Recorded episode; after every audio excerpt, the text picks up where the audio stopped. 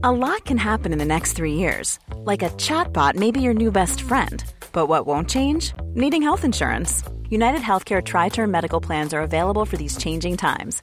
Underwritten by Golden Rule Insurance Company, they offer budget friendly, flexible coverage for people who are in between jobs or missed open enrollment. The plans last nearly three years in some states, with access to a nationwide network of doctors and hospitals. So, for whatever tomorrow brings, United Healthcare Tri Term Medical Plans may be for you. Learn more at uh1.com. Confidence starts with loving who you are. And when your skin feels nourished and glows on the outside, you naturally radiate confidence from the inside. Give your skin a glow up with Osea's clinically proven Mega Moisture Duo. This ultra hydrating body care features two of Osea's best sellers, Undaria Algae Body Oil and Undaria Collagen Body Lotion. These seaweed powered heroes use skincare level ingredients normally reserved for your face for results you can see and confidence you can feel. Osea has been making clean, clinically proven seaweed infused face and body care products for over 28 years. This luxurious skincare is vegan, cruelty free, and climate neutral certified, so you never have to choose between your values and your best skin.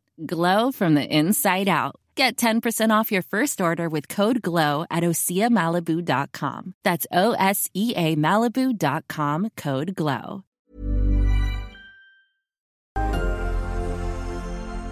Fast Talk. Street Talk. Mike Graham. Fighting the good fight with all his might, providing a welcome dose of common sense for the common people. Solid Talk. Hot Talk. The Independent Republic of Mike Graham. On your mobile, on your wavelength, Talk Radio and Talk TV. Good morning and welcome to the Independent Republic of Mike Graham right here on Talk TV. It's a rather auspicious day, ladies and gentlemen, uh, as we are about to witness uh, a breaking news story right here, right now, from uh, the Royal Courts of Justice, in which a judge is going to decide whether or not removing uh, people to Rwanda is in fact legal or whether it is in fact illegal. There are two legal challenges which we're going to be explaining to you with the help of Peter Cardwell. Isabel Oakeshott's here as well to comment on it. Basically, there are two cases. One is brought by Care for Calais, uh, charity, plus the Public and Commercial Services Union, believe it or not, some of the people that work in the Home Office, detention action, and eight asylum seekers uh, who don't want to go to Rwanda, presumably. The second case brought by Asylum Aid, uh, which I assume is some kind of charity, uh, which is based on keeping uh, people who come here to seek asylum here, basically. We shall find out all of that and how the judge is going to rule. Uh, as you can see on the screen right now, uh, that judge is already speaking and already handing down his judgment. We'll get to that as soon as we possibly can. We'll also be talking about the latest news from the world of water, where it looks as though the government is preparing to take control, very possibly, of Thames Water and perhaps some other water companies as well that seem to have fallen into complete and utter indebtedness, billions and billions of pounds that they don't have, and therefore that they can't provide the services that they should be providing. Uh, we're going to talk to Jonathan Gullis MP about this Rwanda ruling as soon as we have it. Dale Vince is going to be joining us, the Just Stop Oil um, mega millionaire, the man who funds Just Stop Oil, helps them to go into uh, places like Lord's Cricket Ground uh, and spread their magic powder around the wicket. Uh, Jonny Bairstow, of course, a hero of our times, who carried them all off yesterday. Mike Neville is going to tell us about the ridiculousness of police solving no thefts at all in the last year in almost every neighbourhood. Rod Liddle is going to be here as well. He, will talk us talk through what he thought of Glastonbury. He'll also tell us what the latest is from Russia and Vladimir Putin. Uh, but what we basically know is that there's an awful lot going on this morning, and we need to get right on with it straight away. So let us do that. Peter Cardwell is here. Peter, very good morning to you. Good morning. Just uh, uh, to get a sort of point of order, I suppose, first thing this morning. Uh, this case that we've got before us at the uh, Court of Appeal, uh, the verdict being handed down as we speak. We'll bring it to you as soon as we know what it is. Two cases, basically, right. uh, appeals from people who are challenging the government who want to remove people to Rwanda.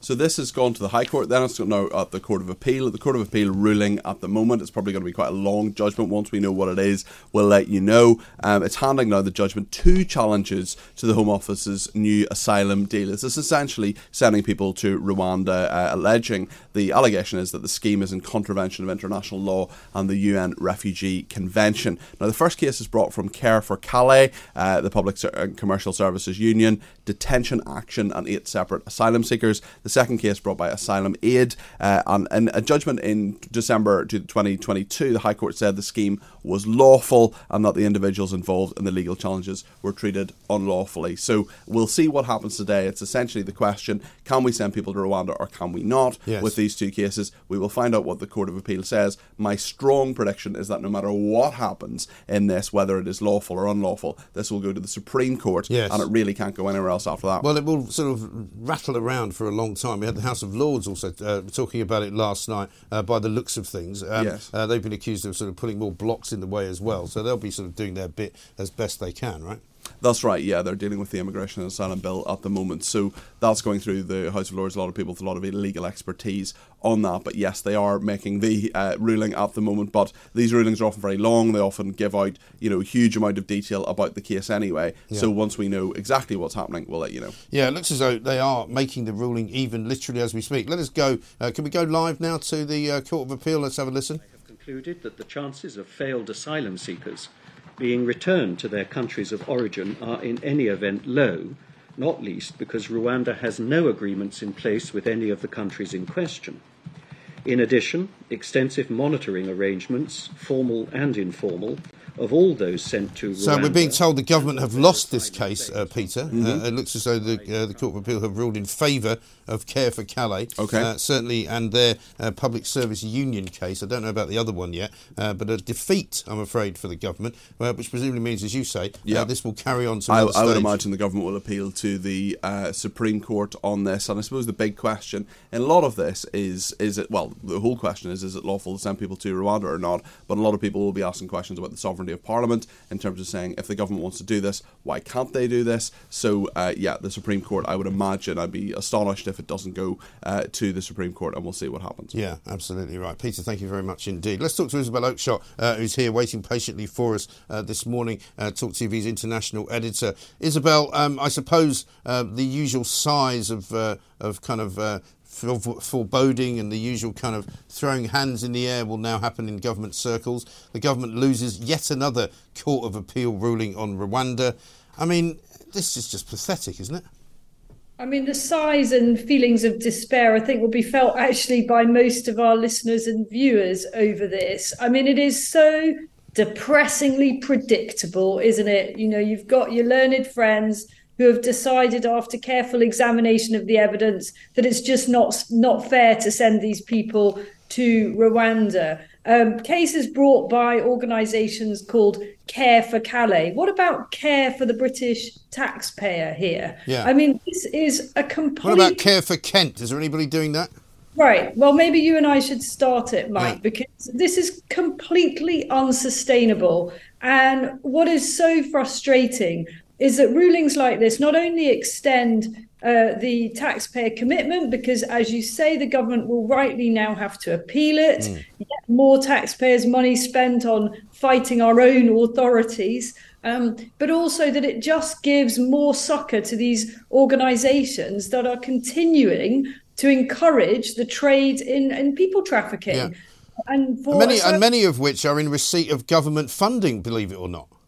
I mean, I'm afraid I do believe it. What an absolute shambles this whole thing has been. Uh, I think that the idea of sending them to Rwanda was a very good symbolic thing, um, but it was never going to work. I said that right from the start. I wonder why we didn't consider a plan which would have sent them to one of our remaining overseas British territories. We still have some um, quite interesting places all over the world, and perhaps it would have been a bit easier uh, to send them to bits of land that we already own. May I suggest, for example, Pitcairn Island, a long way away. Um, perhaps they could start a new life there. Yeah, well, the Falkland Islands have got plenty of room on it as well. But the point is, it would appear, and obviously we'll need to examine the, the, the ruling in some detail, but it would appear that the judges have decided that Rwanda is somehow not a safe country to send people to. This despite what we know that the UNHCR, the UN Refugee Agency, has actually sent people there. We know that Israel has sent asylum seekers there. We know that Denmark has sent asylum seekers there, as has Norway. It's a perfectly safe place to go. As you say, it probably would never have worked anyway. But it seems to me that once again we are being hamstrung by left wing barristers and lawyers and judges. Completely. I mean, we just continually tie ourselves in knots in this country. I mean, it's a bit, it's very reflective of what happened over the Brexit years. You know, an absolute inability to make progress with anything because we are continually fighting ourselves. And, and this is what um, makes me, I'm afraid, in my moments of frustration, um, feel rather more receptive to the idea of benign dictatorships because at least they can actually get stuff done. Yeah. You know, Well, this is it. I mean, in addition to care, I mean, in addition to care for Calais, I mean, it's almost laughable. This is like some kind of Ealing comedy. The Public and Commercial Services Union was one of the plaintiffs. One of the people complaining about government policy. Now, the Public and Commercial Services Union employs in its in its group many civil servants, civil servants who are supposed to work at the Home Office, who are supposed to carry out this policy. I mean, the world has gone insane. Uh, you, you, you fundamentally can't have a civil service that gets to pick and choose which government policies it applies.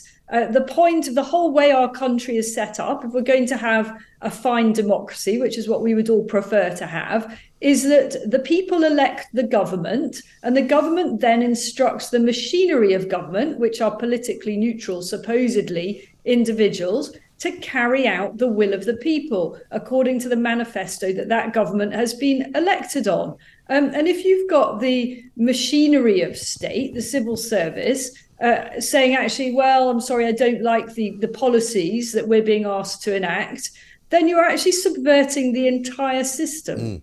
You really are. Um, and Ken has sent me a text, quite rightly, to say, Mike, uh, Ray Rwanda, will we now get the millions of pounds back that we gave to uh, to the Rwandans to take the le- illegal migrants from us in the first place? Well, it's a good question.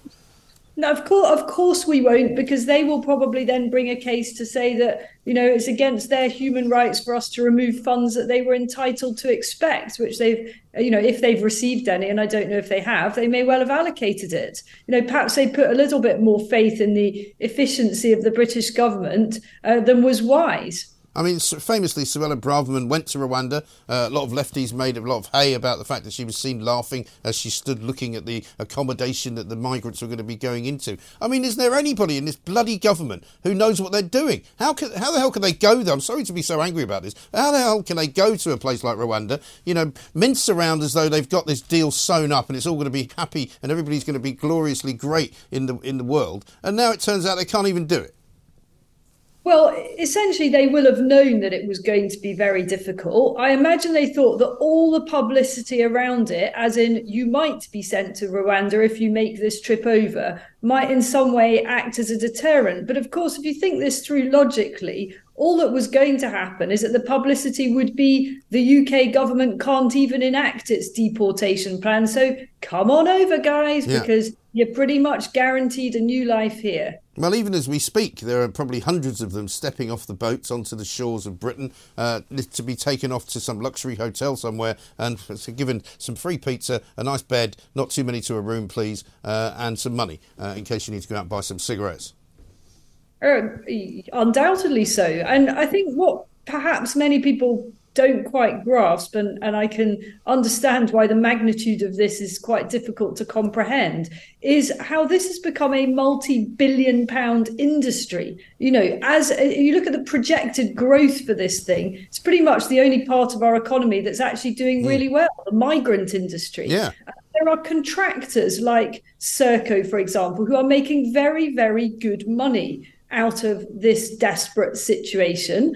Um, and it just doesn't seem to be a remotely good use of public resources to be spending millions of pounds every day on accommodating people who we don't allow to work whilst forcing them to stay here for as much as two years until we actually get our act together and declare that they had no right to be here in the first place. Yeah, it really is quite staggering. I know there'll be a lot of people very angry about this decision this morning. Isabel, stay where you are if you wouldn't mind. Campaigners and asylum seekers. The news, breaking news this morning, uh, have won a Court of Appeal challenge over the government's planned Rwanda deportation scheme. Basically, the Court of Appeal have ruled that moving anybody from here to Rwanda uh, is unlawful. Three senior appeal court judges ruled by majority that Rwanda could not be treated as a safe third country. According to Judge Ian Burnett, uh, he said the deficiencies in the asylum system in Rwanda are such that there are substantial grounds for believing that there is a real risk that persons sent to Rwanda will be returned to their home countries where they face persecution and other inhumane treatment. Great. So just them to come in here then. Move them all into Swansea. Put them all into Hartlepool. Bring them into Reading. You know, put them down into Southwark Station where there's a bit of room on platform three. No problem at all. You complete and utter bozos. This is Talk TV. The home of common sense. Talk Radio and Talk TV.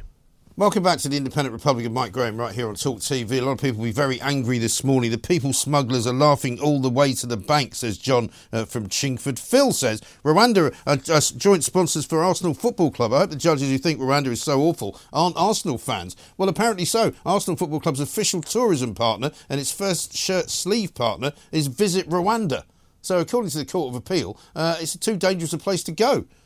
I hope that Arsenal don't sue them on that basis. Bloody hell. Uh, that's not good, is it? Uh, meanwhile, Kate McCann has said that it's a split decision. The Lord Chief Justice believes mitigation is in place to make Rwanda safe. Uh, the story just gets more and more ridiculous. We're talking to Isabel Oakeshott, Talk TV's international editor.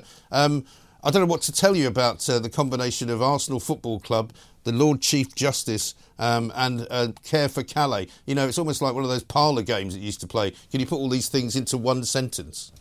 I know. Well, I've only ever been to one big football match in my life, and it was actually at the Arsenal. And it was around the time um, that this whole scheme was kicking off, the Rwanda scheme. And oh, I remember seeing the um, sponsorship logos for Visit Rwanda and thinking, is there some mistake here? Because everybody's saying Rwanda is such a terrible despotic place and here they are sponsoring one of our massive football clubs it just none of this adds up it's a complete maybe uh, maybe the next lot of uh, migrants that arrive on the beach at uh, dover could be handed uh, arsenal season tickets maybe that would be a help or accommodated in the football stadium, or I don't know what. Honestly, uh, the number of ridiculous schemes that I'm sure are going to be come up with now, I've lost all faith in it. And you know, people should be in no doubt about this. Um, the the actual cost, you know, when you look at your pay slip, you see how much money has gone to the uh, HM government. Just have a think about what proportion of that is going to have gone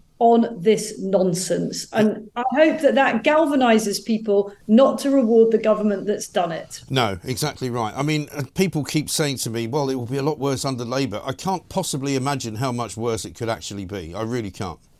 I mean, look, I I'm not a Labour voter. I, am not a member of any political party. But actually, under the Labour government with Blair and Brown, they did get the huge backlog of asylum seekers under control. I mean, I was working as a political yeah. journalist then and I remember it. And it certainly wasn't the level of chaos that we have now. No, I mean, they deported thousands of people um, under their schemes. And I know that it was the Blair sort of um, mantra, in a way, that opened the borders in general um, to let m- many more people come here and work. But to come here and work is one thing. These people are not coming here to work; they're coming here uh, to do something that we ha- perhaps would rather they didn't do. But let's let's move on from it just for a second, because um, I want you to put your um, international hat on for a moment as we look at yet another uh, rather disturbing video from the United States of America. Here's Joe Biden. It's hard to tell, but he's, he's clearly losing the war in Iraq. He's losing the war at home. And he has uh, become a bit of a briar around the world. Uh, it's not just NATO. It's not just the European Union. It's Japan. It's, it's you know, it's 40 nations. Question was about Vladimir Putin. Uh, the country he was looking for was Ukraine. Uh, he said Iraq. This is happening more and more, isn't it? It is. It's actually not the first time he's made exactly that mistake. He's previously used the word Iraq when he meant Ukraine. Mm. Um, he says it's because he lost a son in the Iraq war and it's always um, front of mind for him. And I could understand that if he wasn't making gaffes all over the place. And he doesn't look well. And I, I just find it astonishing um, that his own family are prepared to see him put through this. Yeah. It feels almost cruel, you know, never mind the responsibility to the rest of the world or indeed to America. This is an elderly man who is clearly losing it. He's not strong physically, he's fallen over a number of times, and mentally, he is not all there. And you know, can you imagine if he was a Republican, if Donald Trump was making these yeah. errors, you know, there would be all hell breaking mm. loose. Mm. But somehow or other, this is just glossed over. I mean, I genuinely think in this country, if we had a prime minister who was in such poor physical and mental health, I think that they would absolutely have been forced to stand down. Yeah, absolutely right. You'd think his wife might say to him at some point, you know, do you really think that. that's worth doing? Uh, maybe it's better, better for the health of the family and the nation uh, for you just to, you know, to quietly retire. And everybody uh, would agree with that, I would think. Let's go back to our great parliamentarians because I was astonished to read last night um, uh, the preview to this ridiculous privileges committee report, uh, in which it now apparently names eight other MPs, including Nadine Dorries and Jacob Rees-Mogg, uh, as having been sort of uh, slightly disrespectful to this committee. I rather like Lord Cruddas' um, remark, in which he said, "Well, if they want people to stop calling it a kangaroo court, they'll have to stop hopping around." I mean, this is such a me, me, me report. I know. Look at us, look at us. We're so important. We're so vainglorious. Don't you dare ever impugn our integrity. Oh, for God's sake, look. You know, I'm sitting here looking out at the Houses of Parliament and thinking of all the huge things they need to be putting their energies Hmm. into resolving. And instead, they're kind of sniping and uh, having a go at each other and, you know, very inward looking, isn't it? You Yeah, know, don't totally. dare, you know, impugn us. It's awful. Also, stuff. how ludicrously self important as well to say that people in a democratically elected House of Commons cannot criticise a committee set up in the democratically elected House of Commons. You know, surely it's okay to criticise them. What's the point? Well, they think they ought to be a bit more robust. I mean, this is what I'm always telling my own kids. We Mm. have to be resilient. You know, Yeah. we don't get deflected from a little bit of criticism here and there. If you believe that what you're doing is right and that you have come to the right decisions, you don't mind if some people are talking twaddle about you being a bad person or having got it wrong. Um, so I think they need to be more resilient, stop fussing about who says what when. This is politics, guys. Yeah. It's it's rough old world out there. It really is. You should see some of the messages I got this morning. Um, some of them I was giving them eight out of ten for you know, sort of uh, very flowery language and things I'd never seen before. Uh, finally, we were talking about this on the talk last night, Isabel. Thames Water, absolute basket case. The entire water industry seems to be falling apart even as we speak. Um, surely to God, we don't need to take them into government control, do we? I mean, it's surely the, the absolute last resort ever to take anything into government control. As one caller um, said to Julia Hartley Brewer this morning, the government can't even run a bath, never mind run a uh, run a water company. um, look, one thing's for sure: taxpayers shouldn't have to bail this company out. You know, they've they've been spraying dividends around as if uh, money were no object. So taxpayers shouldn't be forced to foot the bill investors should have to lose their shirts over this and let's put some competent people in uh, to run the company properly as you and i were saying on the talk last night i mean this is a captive market how hard can it be it's not like anyone can elect not to have running water Right. um, No. so just sort it out I know it does. I mean, that sh- that should be the slogan, shouldn't it? You know, Nike had "Just Do It." We should be Isabel Oakeshott says, "Just sort it out. Get some t-shirts made. Just get on with it. Maybe you could hang a banner uh, across uh, uh, opposite the Houses of Parliament and just do it. Just say, just get on with it for God's sake." Isabel, good to see you. Thank you very much indeed, uh, Isabel Oakeshott. Of course, uh, Talk TV's international editor uh, there with her view of the latest breaking news, which is, of course, it will come as no surprise to you uh, that the government have lost the case in the Court of Appeal against those people like Care for Calais, like the Public Services Union, who actually work in the civil service, who actually work in the Home Office, taking their own bosses to court to stop them from carrying out policy which, to all intents and purposes, has been proven to be absolutely fine and dandy for the United Nations, for the governments of Norway, for the governments of Israel, for the governments of indeed Libya, I think, have also sent uh, various refugees to Rwanda. Arsenal find a Rwanda safe enough country to have as a sponsor on their shirts. But no, the Court of Appeal says you can't send people there because guess what? They might get sent back to their home country. Oh no! What? You mean sent home? What? You mean they can just come here and stay? Is that what you mean? Great, fantastic, brilliant, marvellous, absolutely unbelievable. 0344 499 1000 is the number. Coming up, Danny Kruger MP, Conservative MP for Devizes, who wrote a piece in The Sun yesterday saying anyone who comes here illegally should be sent home immediately. Well, bad luck, Danny, because the Court of Appeal says you can't do it. This is Talk TV. Danny Kruger's here, Conservative MP for Devizes. Danny, very good uh, morning to you. Good morning. Very disappointing ruling this. A lot of my listeners and viewers are absolutely incandescent, uh, saying, What is the point of voting if this is the result? If we can't stop these people coming here, what the hell is going on? Well, I share their frustration. It's immensely disappointing that the court has made this judgment. Parliament clearly indicated in a bill last year that it's lawful for uh, the UK Border Force and the Home Office to detain and to deport people who arrive on our in our country illegally, and we have a uh, perfectly satisfactory uh, arrangement with Rwanda, which is a safe, peaceful country. And the idea that the courts have decided to overturn Parliament's will in this way is incredibly frustrating and underlies the need for the new bill, which has now been passed, oh, sorry, is now going through Parliament, been introduced by the government in this current session, which will mandate the removal of illegal migrants and specifically disregards or, or disallows the courts the power to uh, to overturn these uh, these deportations. I wish we had that bill in force yeah. already because we wouldn't be in this problem now. But but haven't, but haven't you also had the House of Lords interfering in the bill last night uh, in terms of changing various different aspects of it, so that this will just go round and round and round the, the system forever, won't it? Well, it needn't and it mustn't. And I'm glad to say the government is resolute in its commitment to ensure that we can fulfill our pledge to stop the boats and to deport illegal migrants. It's right that we are a law governed country, that there are processes. It's appropriate that Parliament gets to consider this legislation. But fundamentally, the will of the people is very, very clear. It was we have a mandate uh, from our last uh, election victory to regain control of our borders.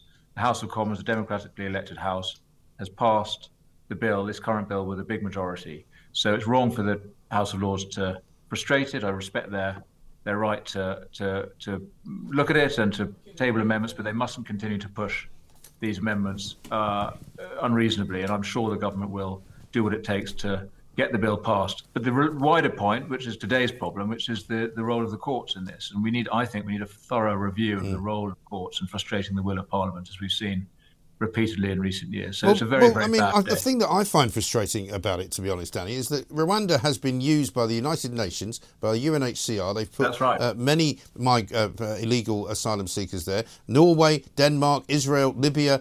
All countries that have used Rwanda as a, as a sort of staging post, if you like, for sending people uh, who are refugees or uh, uh, as claim, people claiming asylum. So, how the hell can they rule it to be not fit as a third country? It doesn't make any sense. Well, I mean that's our courts for you, isn't it? They tend to um, they tend to take a very you know strict view. I think inappropriately, and you're absolutely right. And it is a great irony that the UNHCR itself, which has been opposing our Rwanda policy, recently it turns out have been sending uh, people to Rwanda itself. Mm. And this is a policy which is now you know ultimately it's the only policy you can have. If you don't have open borders, then you have to do something with the people who arrive here illegally who exceed any cap that you might have, who fill up any safe and legal route you might have, what do you do with the next person? And the only answer, unless you're going to let anybody in who can get here, is to remove them to somewhere safe if they can't go back to their own country. And every other country in the West is doing something similar, even the US, lots of European countries, and increasingly looking to our policy, which is a really, really good and humane and decent way of, of dealing with this problem. Sending people to Rwanda is the right approach, but I'm very, very sorry to see today that the uh, the court has has decided to reject it. The, the government, I presume, will appeal this uh, and push it through. It just means further delay, which for your viewers and for my voters and for yeah. people across the country just makes them despair of our political system. Well, exactly right. And meanwhile, another sort of 25, 30,000 people will come between now and the end of the year. Um, and the numbers are now getting to the point where they're no longer uh, negligible, uh, which is what an awful lot of people have said in the past. Oh, well, you know, compared to most uh, countries, we hardly take anybody. You know, the country is changing before our very eyes. Uh, we're seeing things happening in this country which have never happened before. Uh, people complain that their hotels are full up with migrants because the government is paying for people to go there. We had a report. Yeah report the other day saying it could cost 32 million a day. I mean, it's simply madness. It's ridiculous. Yes, of course, the numbers are not negligible. I mean, we had 46,000 people arrive in small boats last year. At the current rate, we're going to have more than that this year, unless we do succeed in deterring them, which is why we're passing this legislation and why this court judgment is so frustrating. So we might get the same or even more num- numbers of illegal migrants this year. But a bigger problem, and what's changed in the country most profoundly, is legal migration. You know, people we actually give visas to. Uh, 600 uh, people arrived legally last year. Uh, so there is an enormous challenge about how our country manages immigration in general, which is something that I and colleagues are looking at very closely now. Mm. We have to fulfill our manifesto pledge to reduce legal migration as well as stopping the boats. Uh, and yes, the cost is absolutely prohibitive. And you know, and legal migration or illegal, just migration in any form at this scale, is bad for the economy overall. It's bad for local public services. It's bad for community cohesion, and it's bad for the countries which are sending their bright, talented, comparatively wealthy young men mostly uh, to to the West. Yeah. We need to stop this problem at source by supporting these countries to be peaceful, prosperous places. Uh, but fundamentally, we need to deter people from making this dangerous uh, and illegal crossing yeah. into the UK. And also, people like Care for Calais um, are not really helping the situation. I mean, included in the in the lawsuit, bizarrely, I found the most strange thing uh, is the Public uh, and Commercial Services Union. Civil servants who actually are supposed to carry out the will of the government, supposed to carry out the policies of the government, suing the government um, because they don't want to carry out those policies. It's like some kind of, you know, um, Alice in Wonderland story. I'm afraid that is the British way. We have a whole network of, of uh, of people in official places, both in government itself, civil service, and also in the wider kind of NGO charity community. You know, well-meaning people who think they're doing the right thing, but what they're doing is is frustrating the clearly expressed uh, and frankly correct view of the majority of the public, which is that we could, should control our borders. We're a mm. welcoming country. We've taken a huge number of refugees over the years, including now, which which we should be proud of. But that doesn't mean that people should be facilitated to break into this country illegally and then claim a home here. We have to absolutely control who gets in. And I think it's right. And I'm very proud of the government for being so resolute on this.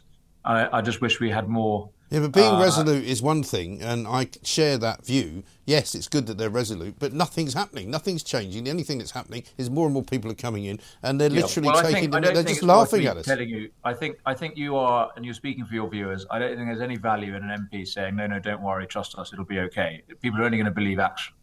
Exactly. What I what I am personally confident of is that we have a bill now going through Parliament that if the Lords don't succeed in wrecking it, will ensure that the courts in future can't stop the deportations to Rwanda there's a lot more that needs to be done. Yeah. The government has to deliver. That is Rishi Sunak's complete and, and you know pledge that he can't wriggle out of. So sure. I think you've got the commitments you need from government, but I don't expect anybody to believe us until we actually do it. But realistically, though, Danny, when can that possibly happen? When can that bill pass? Yeah. Well, I've been in touch with the Home Office just now since the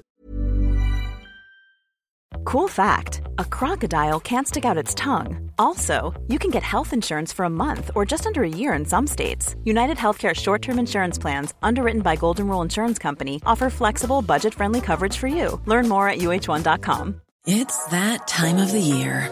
Your vacation is coming up. You can already hear the beach waves, feel the warm breeze, relax, and think about work. You really, really want it all to work out while you're away. Monday.com gives you and the team that peace of mind. When all work is on one platform and everyone's in sync, things just flow wherever you are. Tap the banner to go to Monday.com. Many of us have those stubborn pounds that seem impossible to lose, no matter how good we eat or how hard we work out. My solution is PlushCare PlushCare is a leading telehealth provider with doctors who are there for you day and night to partner with you in your weight loss journey. They can prescribe FDA-approved weight loss medications like Wegovy and Zepbound for those who qualify. Plus, they accept most insurance plans. To get started, visit plushcare.com slash weight loss. That's plushcare.com slash weight loss. This judgment was handed down. Obviously, everyone's trying to digest it, and I think the Home Secretary is going to make a statement to Parliament later today. Presumably they're having a party in the Home now, Office, aren't they? I'm sorry? I'm presuming they're having a party in the Home Office. They're probably cracking the champagne open, aren't they? I think the ministers will be. The ministers are going to be, going to be extremely frustrated with it, and we'll hear from them later. But the, uh, it'll now go to, a, to an appeal. Uh, that, that will obviously take some months. Uh, what we need is for this bill to go through, uh, because, of course, the next danger and what happened last year is the European Court got involved. This is an English court that's in the way today. But what, what could happen later is what happened last year, which is the European Court gets involved. The good thing about the new bill that we're passing means that the European Court will not be able to hand down these interim judgments that stop the players taking off last time. So even if we get through the English process, we have to stop the Europeans yeah. Uh, well, according to uh, a statement I've got, that is that is what this bill is doing. Is all I can assure you. Okay. Well, I've got a statement now from Rwanda government, uh, Yolande Makolo, saying that they take issue with the court's ruling. Uh, Rwanda is one of the safest countries in the world, she says, and we have been recognised by the UNHCR and other international institutions for our exemplary treatment of refugees. So, I mean, uh, you know, it's it's a bizarre ruling. I think it makes us look like a laughing stock in the world. I'm very disappointed in the judiciary of this country. Danny, I thank you very much for talking to us, um, and good luck getting it all done because that's what the people want. The people want it done. They don't want to care about some bozo in a wig who wants to tell us how the world should be run. No, we'll tell you how the world should be run. We voted for it, and we want it done. Simple. Get on with it. This is Talk TV. On your mobile, on your wavelength, Talk Radio and Talk TV.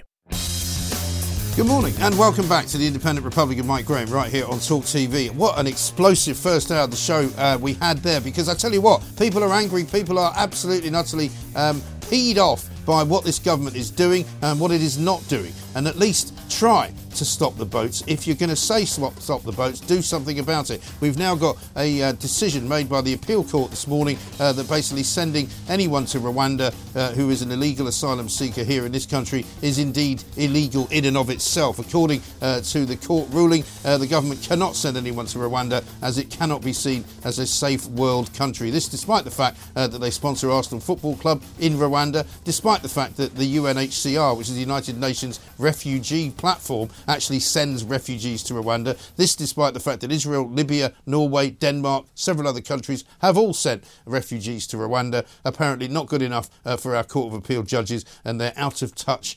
ridiculous ideas uh, that they think this country will put up with. And I can tell you this, matey, uh, they will not put up with it for very much longer. We are a laughing stock this morning, uh, ladies and gentlemen, and I want to hear from the government, which we haven't yet heard from. But as soon as we do, we will let you know. Meanwhile, uh, in other great news, uh, the doctors who are going on strike, yeah, that's right, the ones who earn an average of £128,000 um, per year, that's before they start adding in uh, the bonuses, the addings on, the extra time, the overtime, and the special fees that they get paid for doing other work. Uh, they think that's not enough money. They want more money. They're going to strike for 48 hours. But don't worry, uh, they won't be losing out because uh, they'll be able to do private work while they're on strike. Brilliant. What on earth is going on in this country? Absolutely disgraceful. Luckily, we found somebody uh, who can make sense of it all. Uh, he's standing currently in the rain down in College Green, Westminster, uh, the HQ of the world's greatest democracy. He is the one and only Dale Vince, founder of Ecotricity. Dale, um, a very good uh, morning to you. Thank you, Mike. And morning to you too. Yeah, shouldn't you be at Lord's throwing some orange powder around or something? Uh, yeah, I should be. You're right. Uh, damn, I missed my opportunity.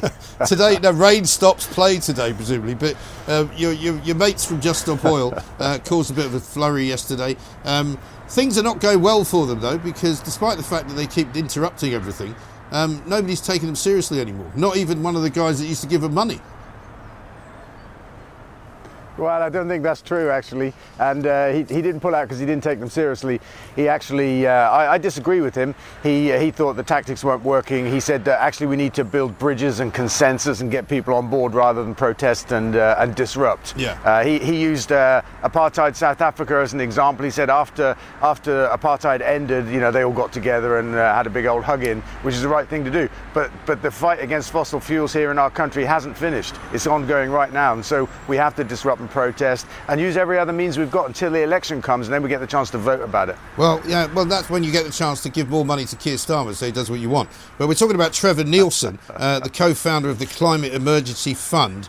He basically said this uh, working people that are trying to get to their jobs, get their kids dropped off at school, survive a brutal cost of living crisis, there's a certain hierarchy of needs that they have. If at the same time they have a pink haired, tattooed, pierced protester standing in front of their car so that their kid is late for their test that day, that does not encourage them to join the movement. It's not accomplishing anything.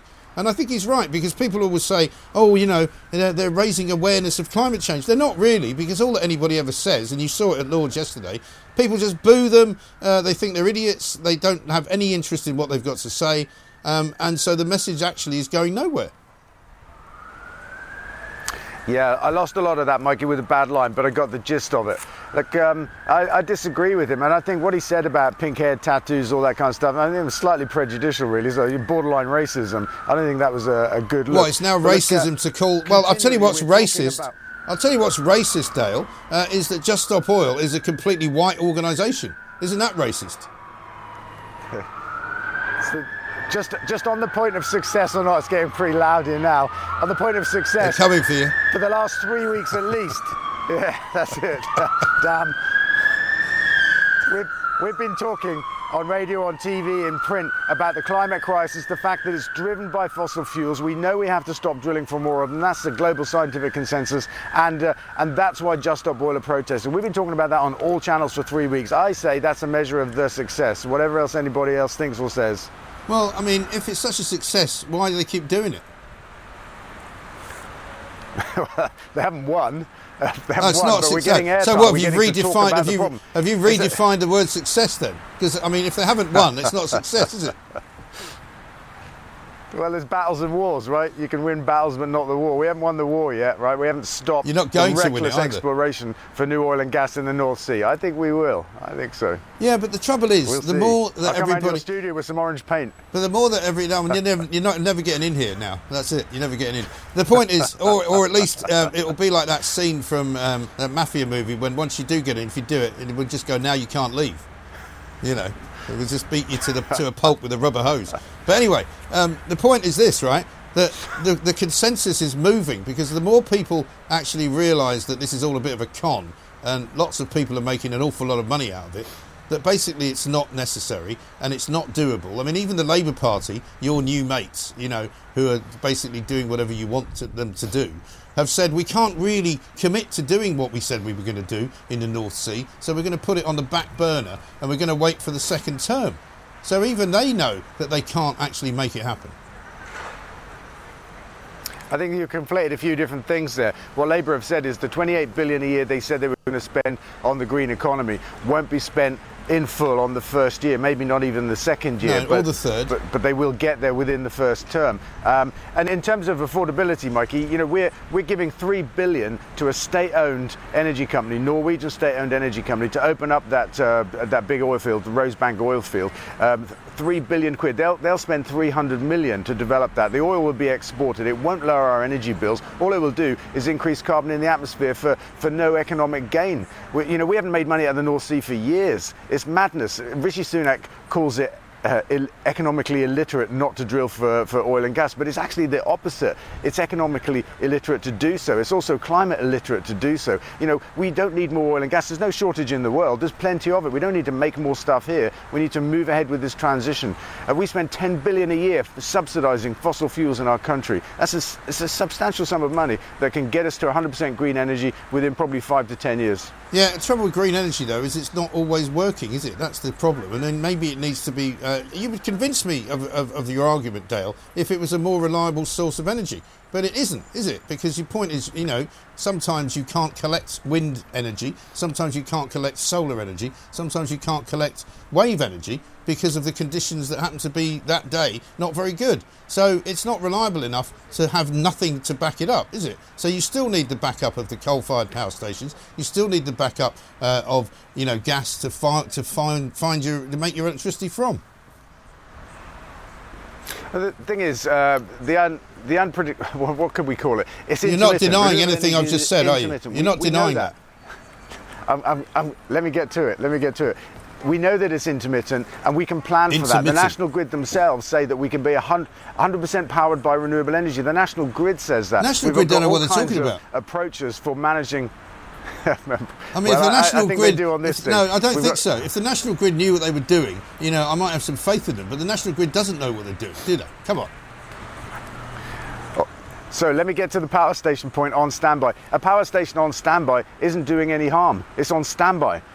So it's not actually such a bad world, the one you've described, where we've got 100% made by uh, wind and sun, and when the sun doesn't shine or the wind doesn't blow at the same time, which is quite rare, Yeah. then we fire up a power station. That's not the end With of the what? world. And What we do don't you have to build a new with? power station for that because we've got them. But what do you fire it up well, with? gas, not coal, gas. Gas. Gas. And where'd you get the gas, from? fired up with gas. Where'd you Yeah, get the yeah. gas from? Well, we've got gas. We have we have an abundance of gas. But what we would Where do in it, the though? process, Well, Mike, where is reduce our consumption of fossil fuels to something like that. Well, the, uh, half of the gas for, that Britain uses today comes from the North Sea. We've Right. got a shitload of it there. So- oh, I can't say that, can I? No, you can't. I have to apologise for that. Yeah, yeah. I mean, I didn't realise that you were going to use that technical term. Um, you know, but I mean, bucket, I prefer bucket load. I'm all about technical Yeah, stuff. I know that. But this is the point. Okay. You know, the Bucket point is the point. load, the point is this, right? Yes, you can have that backup. But you then still need to be exploring because it's not an infinite amount of gas that you've got in the North Sea. You have to keep finding new areas of gas, in the, otherwise you have to buy it in. And we see what happened in Germany. They were so reliant on Russian gas that they ended up having to switch everything off and go back to nuclear and coal. And that's what they're now doing because they've realised the folly of policies like yours. You make a brilliant point, Mike. Thank you. Fossil fuels run out. They run out. They're a single use fuel. You burn them, they're gone. You've got to find more. Renewable energy never runs out. Never. Yeah, but you've just told me we need to What are you spend your ju- money yeah, but you've just told me we always need No, to have no. gas No, no, no. as a backup. We will always need to have it. Right? No, no, I didn't. I said in that scenario that you paint where we have backup generation, I said that's not the end of the world. I see that as part of a transition as we get to 100%, as the smart grid technologies come in, the grid scale storage, the load management, all of the things that the national grid will do to, to enable us to run 100% on renewable energy. We're talking about a 10 year transition, and in that transition, we can use existing power stations to, to plug the gaps. Yeah, but That's we don't even have about. enough of a national grid to power the electric cars that we've got in this country, Dale. So we're a very long way away from what you describe as the kind of nirvana uh, of renewable energy because we just don't have enough of it. But we do. Right? Most electric cars, 70% of people in our country have off-street parking, which means they can charge their cars at night. And this is a time when demand on the grid is super low. And so it actually makes the grid more efficient if we all have electric cars and plug them in at night. No. Because it raises the load factor of the national grid. No, well, you can't just plug everything in at night. What if you live in a block of flats? Where are you going to plug it into?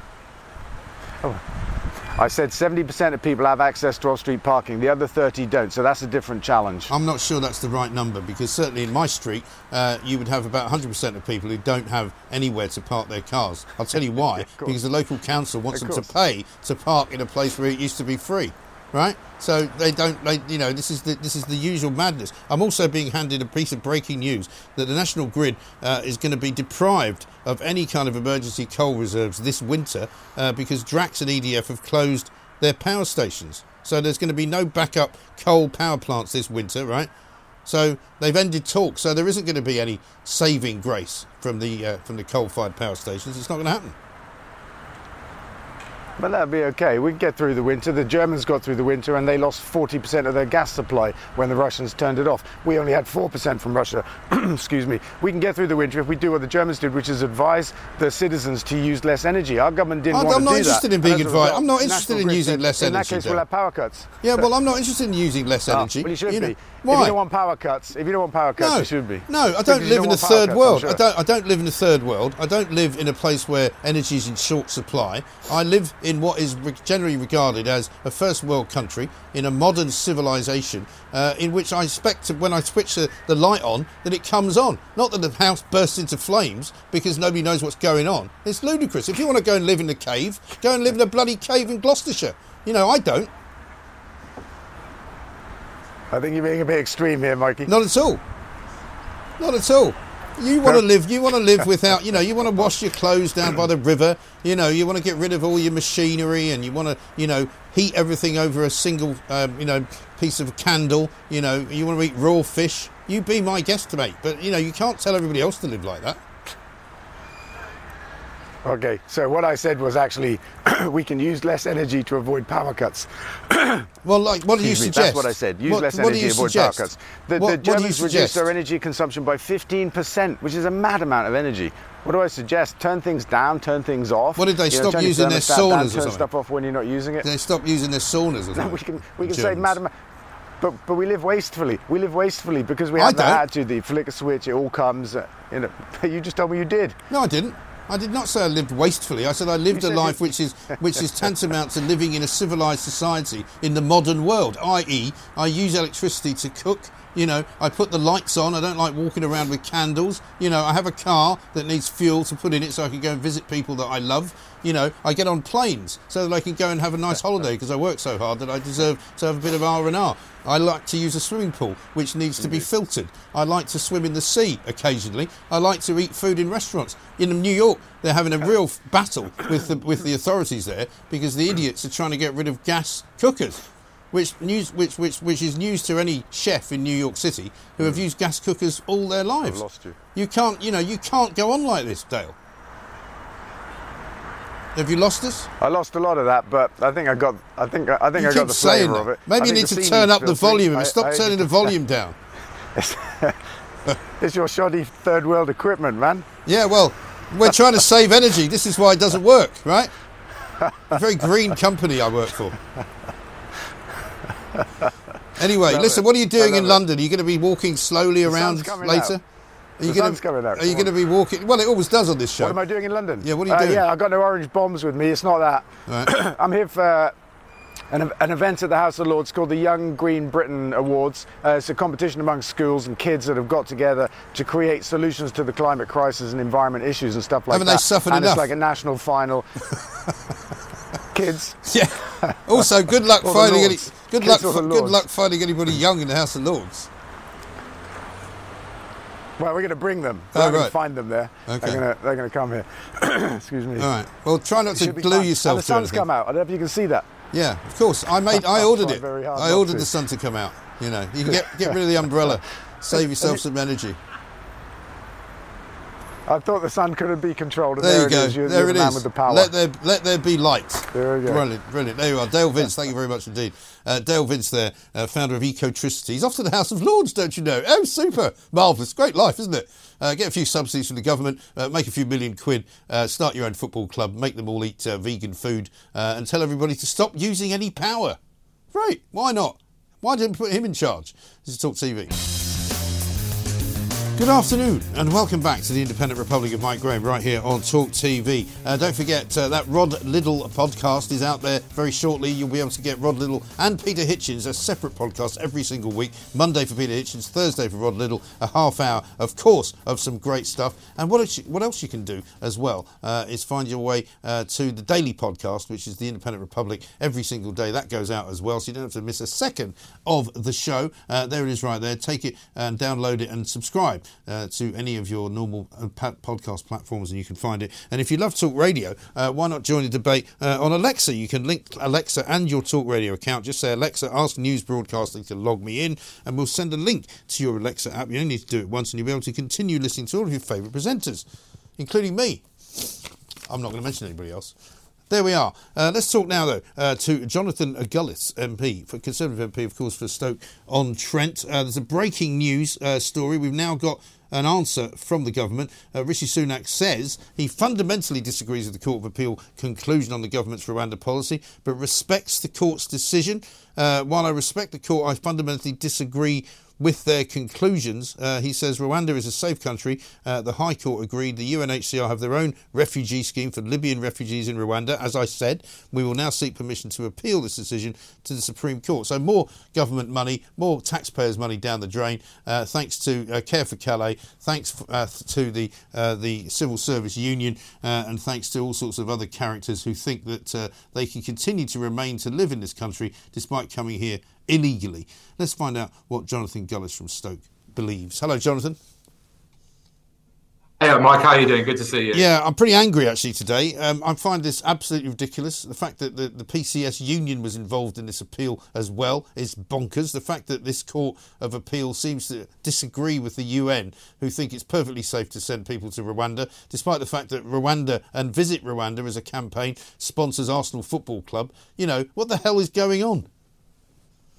Well, like you, Mike, I was deeply frustrated and angry with the decision. I mean, as you perfectly pointed out, and well done for doing so, the UNHCR has 50,000 Burundi refugees registered in Rwanda working with their organisation. They Yeah. did the deal, as you said, to take Libyans out of Libya and place them in Rwanda. Other countries have been able to use Rwanda, and the UNHCR has not batted an eyelid. Yet, for some reason, the United Kingdom, no, they shouldn't be allowed. They should be made to suffer because we dare to do something brave and bold. We dare to do something that's seen as world leading. That other countries, even in mainland Europe like Germany, are looking at potentially copying because this situation has gone out of control. Millions of taxpayers' money every single day being wasted mm. to house people. And for those people at the Labour Party who think, oh, well, processing, we told you so, processing people doesn't stop people from wanting to try and come over the English Channel legally. It'll only actually act as a pull factor if you continue to accept at the 7 in 10 rate that we're doing at the moment. So I think that the idea that the Labour Party is some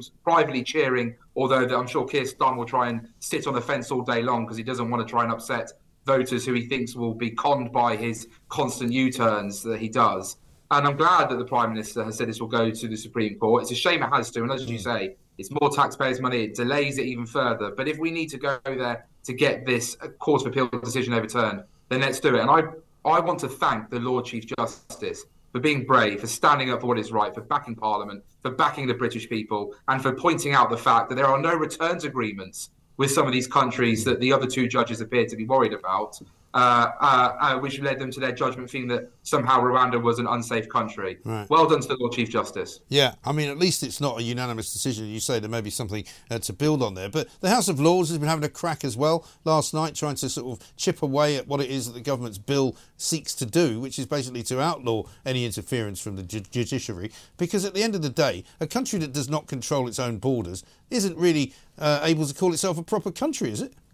Well, you're right, Mike. Look, let's not forget that the largest ever electoral mandate in history was in 2016 when people voted to leave the European Union, to take back control of our laws and our borders. The Conservative Party and MPs like me got elected because ultimately in 2019, off the back of making sure that we would deliver on this promise. If we do not start to see major change, if we do not deliver on the Rwanda policy, which is just, let's, let's not forget, one part of a larger puzzle in terms of solving the illegal crossings in order to try and stop the boats, then we will face electoral doom. And sadly, we'll let a Labour Party in who, believe me, will have an open door policy. Hmm. They'll clear the backlog by doing what they always do, which is have an amnesty. But they just won't call it that. They'll dress it up in every other way that they can do. And then we'll wonder why more and more people continue to come. Well, I mean, after this decision today, you can imagine the people trafficking uh, gangs are going to be cock a hoop. They'll be ordering up more dinghies even as we speak, because what they will say is that look, this is gets gonna, it's got to eventually get to a point where it all stops. But in the meantime, you know, bring it on, bring on another thousand people. You can bring in a thousand a day if they want to.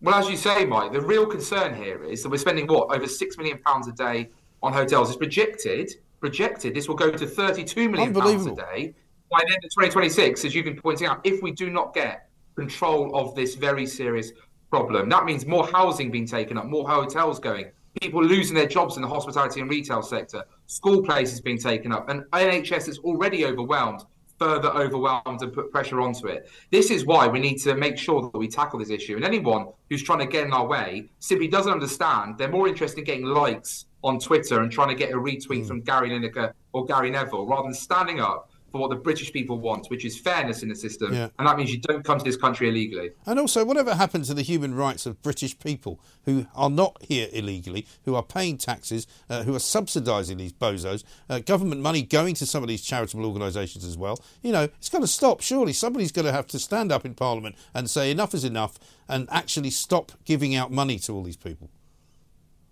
Well, I'm also worried about public safety, Mike, because as you and I have both said many a time before, we don't know who these people are. Documentation is getting thrown overboard as soon as they get into English waters. Yeah. Border Force themselves told me that when they get into English waters, they're making phone calls to 999 from the dinghies in order to make sure that they get picked up hmm. and to get there quicker. You know, and ultimately, people are claiming that they're children. We know smugglers actively tell adults who may look a bit younger to claim they're a child. We don't know have any proof of that. We're not using any of the laws under the Nationality and Borders Act to actually test bone density, for example, to check people legitimately are the age that they claim to be. So there's a real public safety element. And when we see on the front page of national newspapers that potentially ISIS is looking at committing tre- terrorist atrocities, they're going to be sending people via these small boats routes in order to uh, undo untold harm to the British public. People like Stoke-on-Trent, North, Kidsgrove and Talke, who time and time again have shouldered the burden for this country when they were part of the voluntary asylum dispersal scheme, have had enough, and so have I. Yeah, I think so many people in this country have had enough. You've heard, if you've been listening to this show this morning,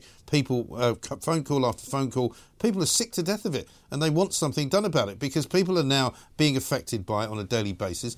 Every town and city practically in this country now has a hotel, at least one, being occupied by migrants. You know, places like Bournemouth uh, are, are, are seeing sites that they've never seen before. You know, the sheer numbers are changing Britain and it can't go on. Well, look, as I said, Mike, back to that public safety point, that terrible story of that young girl being raped by Yeah. someone who just come into this country not long ago. This is what I'm on about. This is why we need to do all we can to bring safety. And as you say, make sure that communities are well looked after, also that damage isn't done to the hospitality, retail, and tourism industry. In Stoke-on, one of our hotels is directly opposite the railway station. That's a gateway to six million visitors a mm. year.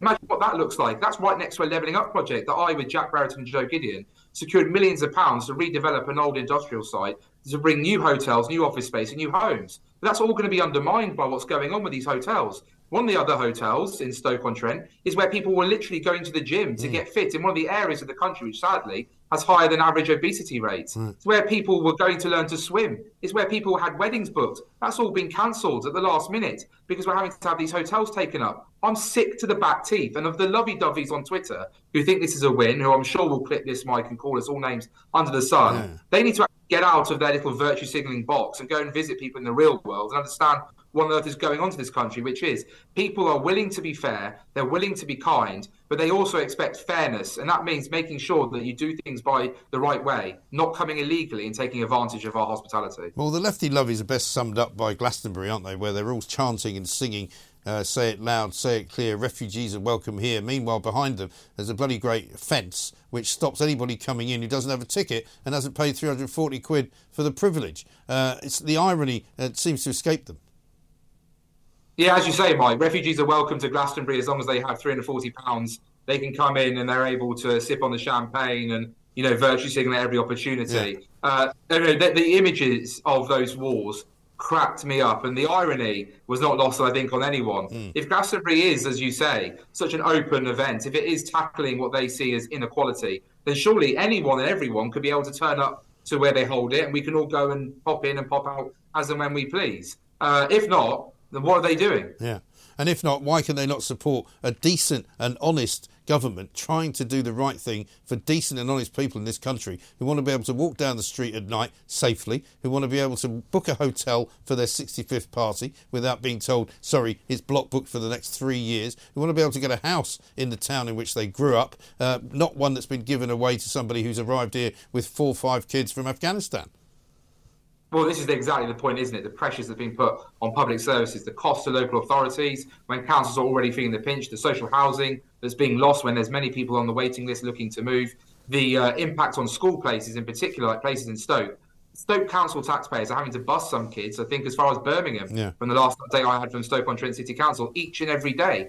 That's a whopping cost to the local taxpayer, as well as obviously the further strain on local GP and, and mental health and uh, physical health services within the NHS. It's not right, it's not fair, and like you say, Mike, and your very sound listeners, it's time for this nonsense to end. And I'm just deeply disappointed the Court of Appeal didn't quite understand with two of those three judges that this is the will of Parliament, this is the will of the British people. The polling is all out there to prove it. The Rwanda deal is a world leading deal. As you say, Rwanda is where many refugees are already hosted.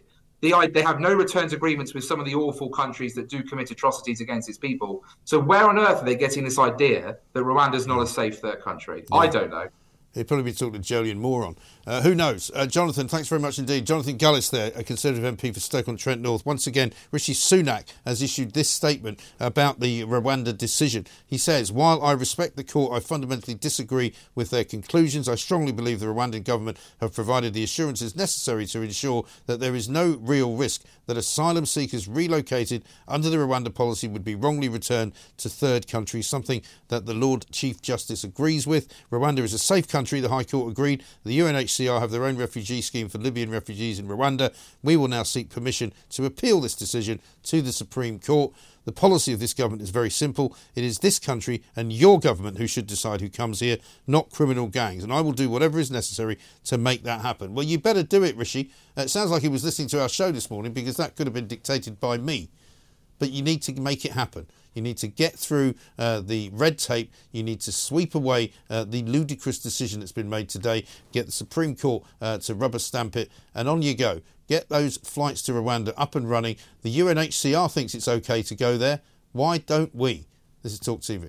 Across the UK, online and on DAB, the independent republic of Mike Graham on Talk Radio. So if you enjoyed that, be sure to catch the whole show 10 to 1 Monday to Friday on Talk Radio via DAB, online, or via the Talk Radio app.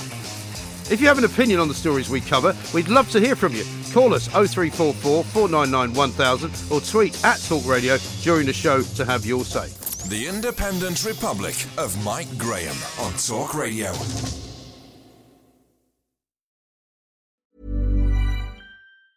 Planning for your next trip? Elevate your travel style with Quince. Quince has all the jet setting essentials you'll want for your next getaway, like European linen, premium luggage options, buttery soft Italian leather bags, and so much more. And it's all priced at 50 to 80% less than similar brands. Plus, Quince only works with factories that use safe and ethical manufacturing practices. Pack your bags with high-quality essentials you'll be wearing for vacations to come with Quince. Go to quince.com slash trip for free shipping and 365-day returns.